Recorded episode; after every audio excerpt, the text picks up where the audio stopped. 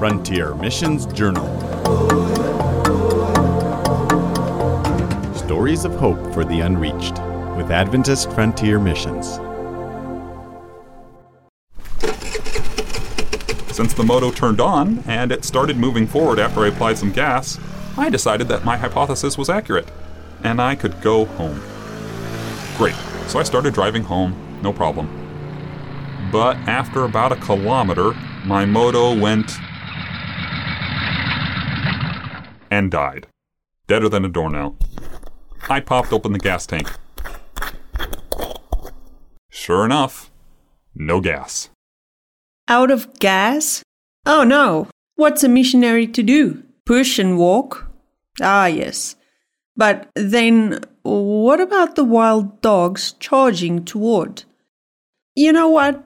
Let's let Michael tell the whole story. My story title today is Thunk, Thunk, Thunk Goes the Motorcycle Tire. I'm sharing this story with you today because I want you to realize that God can take care of you even through other people.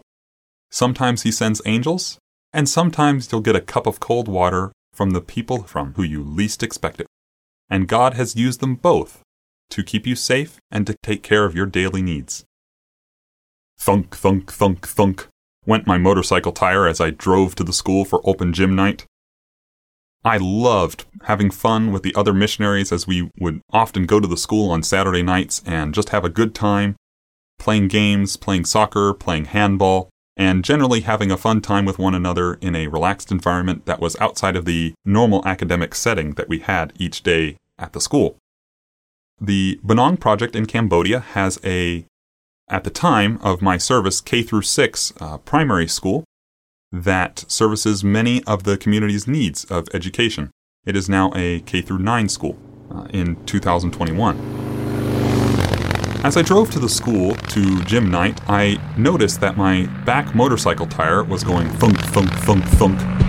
Now, if you've ever driven a bicycle or a motorcycle before, you should know that that's not a healthy sound. If you've heard my previous story about learning to ride a motorcycle, you probably realize that I didn't know a lot about driving bicycles or motorcycles. In fact, I had just learned to ride a motorcycle at, when I got to the project, and I had only learned to ride a bicycle just before joining AFM. So when I heard the thunk, thunk, thunk, thunk of this motorcycle tire, I thought, ah, no problem. My back tire is flat. I can see that. No problem. I'll just drive to the school anyway. It's not very far. So I drove to the school, thunk, thunk, thunking all the way.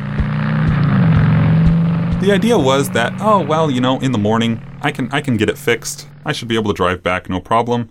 I, I can't go to the mechanic, it's late, things often close at sunset, it's Saturday night, so well, let's just not bother. I'll go to the school and have fun. So I went to the school, I parked my motorcycle, and I played some games with the other missionaries. We played soccer, we played handball, we just had a really great time with one another. Now, when I told the other missionaries that my back tire was flat, they encouraged me to, well, drive a different motorcycle home.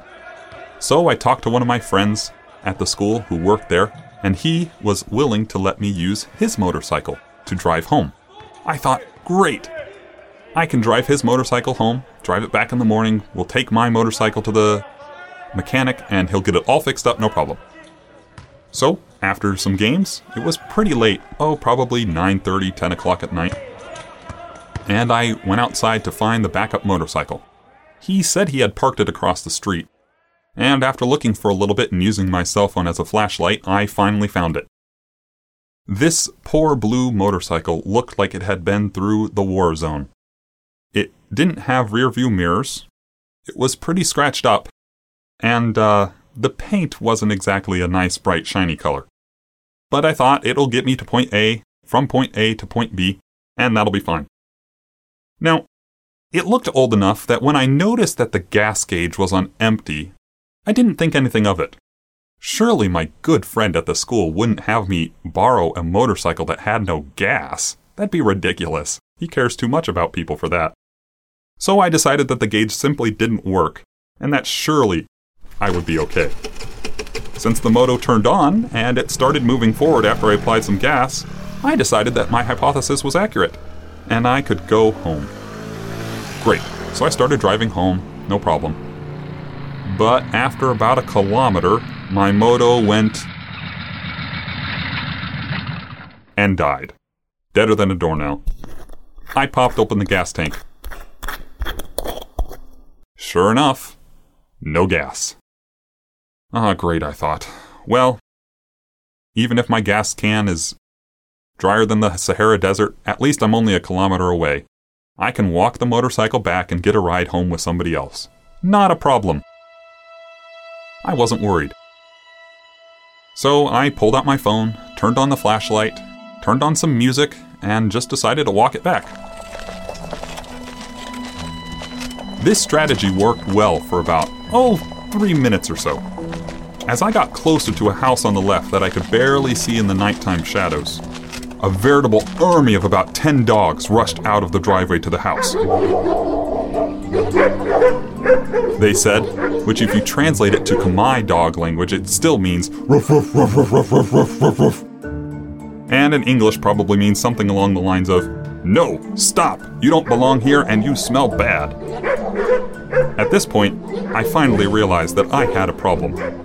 I froze, turned around with my moto, and walked back a little bit. The dogs kept going. This is par for the course here. Dogs are more like guard dogs and aren't exactly the ones who want to uh, sit next to you and just have their head scratched for a while. They are the kind that you imagine the beware of dog signs are warning you about. So, with the choir of dogs barking behind me, but thankfully not in pursuit, and many silent prayers that the dogs wouldn't chase me, I decided I should probably ask for help. So I pulled up Facebook Messenger, which my team used to communicate with one another, and I sent a message to the group chat that our missionaries used to talk with the whole team at once. It wasn't very grammatically correct because I was worried that the dogs were any moment going to turn around and chase me. So I decided promptness was better than being grammatically correct. My message said something along the lines of Hey, can someone help me? Moto died. Thankfully, when you start a message with that sense of urgency, especially since the whole team knew I had been going home on a borrowed motorcycle, you tend to get a pretty quick response. We have a really, really great team in Mondulkiri, and uh, within minutes, several people had volunteered to come and pick me up and figure out where I was and rescue me from the army of dogs that were still barking. So, pretty soon, one motorcycle was on the way to me, and a truck was also on its way to me to rescue me from the predicament that I had placed myself in by not checking the gas can. So, while all of this messaging was going on on Facebook Messenger, and all the dogs were still barking, barking, barking away, protecting their house from the stranger who didn't really want to get to their house in the first place, a motorcycle passed me with two people on it and pulled into the house. Now, I didn't really think about this much, but I quickly realized that perhaps they could help me and would realize that I was a stranger on a road with an army of dogs after me. And so I uh, thought to myself, well, how can I communicate with them? I didn't know much of the Khmer language at this point, so I was a little bit trapped in that regard, but I kept an English Khmer dictionary in my pocket, and I quickly looked up the word for gasoline. Sung. Oh, good, it was an easy one to remember, I thought. A few minutes later, Sure enough, the two people who had arrived on the motorcycle walked up and were walking towards me, and the dogs had finally stopped barking. So I was extremely happy. Two flashlights headed toward me, the dogs are going to calm down, I'll be fine. But, um, there's a problem. Not only did my motorcycle not have gas, but I, I couldn't really talk with them other than say, uh, I have no gas. And that probably would be the limit of the conversation. So I prepared to tell them, literally, Moto have no gas, in the local language, hoping for the best results after that. Whew. Surprisingly, one of them spoke English. Whew. Saved. This surprised me so much that, despite his talking to me in English, for the next 30 seconds I kept responding in the local language. Don't ask me how I knew the words. The two took my motorcycle very kindly. They pulled it into the driveway of their home and they invited me to come and sit at a table outside while people came to get me and the motorcycle from the AFM missionaries. This was strange to me. They didn't know me. All they knew that I was a foreigner and I couldn't talk, and yet they invited me to their home? after their dogs were wary of me and thought I smelled bad? But this wasn't the limit of their kindness to a complete and total stranger. They then asked me if I wanted something to drink. And they got me some cold water along with a glass to drink the water in. And then the two that had just arrived at home hopped on their motorcycle and drove off again. They had gone to pick up some gas for my motorcycle. Wow. I was just amazed at the hospitality I was shown by complete strangers. To top it all off, it turned out that the home where I was at happened to be the home of a kindergarten student that I had befriended. So when he came out, he said his favorite thing that he loves to say to me, You so tall! And I knew I was at a friendly home. Within five minutes after that, the truck and motorcycle with the AFM missionaries in it arrived at my location. And since gas was already on the way from the two strangers that I still didn't know, we all stayed and chatted with the others at the home. Our gracious hosts got more water for all of us to drink. The driver of the truck, Greg Timmons, speaks Khmer pretty well, so he was able to talk with those that didn't know English. After some time, the two who had left for gas came back, filled my motorcycle with a liter of gasoline, plenty to get home and back again in the morning, and then refused payment for anything that they had provided. No, we don't need money, they said. For friends, we do this for free.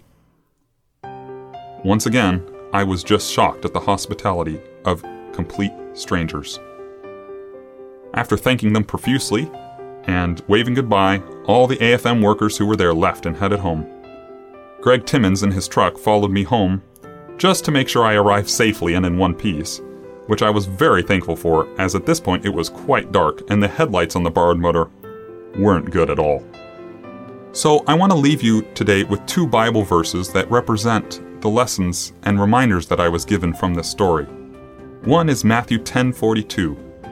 And whoever gives one of these little ones only a cup of cold water in the name of a disciple, assuredly, I say to you, he shall by no means lose his reward.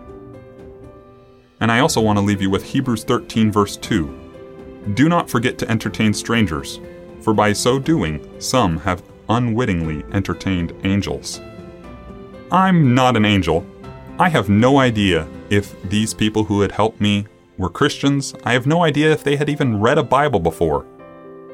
But when you think about the actions that they took, and how they lovingly took in a stranger, gave him a drink of cold water, got him some new gasoline, and made sure that he was okay and got home safely, you can think that God has people everywhere and that He uses people everywhere to take care of others, and that He loves us all very much.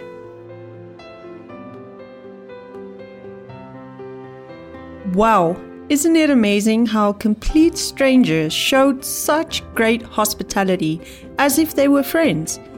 Michael didn't know them and they didn't know him, yet they showed such kindness. In like manner, Jesus always showed love and kindness to the people he met on earth. He was the example for us on how to treat your neighbor. He said, Love your neighbor as you love yourself. God wants us to take care of each other just like these strangers took such great care of Michael. Friends, you can help our missionaries share the same kindness with the people they meet. AFM missionaries rely on your prayers and support in order to meet the unreached and introduce them to the wonderful news of our Savior Jesus Christ. So, why not adopt a missionary, join their support team, and pray for them? To choose your missionary, navigate to afmonline.org and select Missionaries from the top tab. Then select your missionary from the list.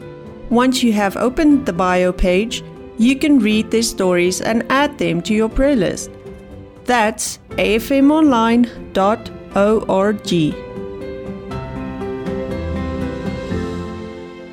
Thank you for listening to Frontier Missions Journal. Bye for now.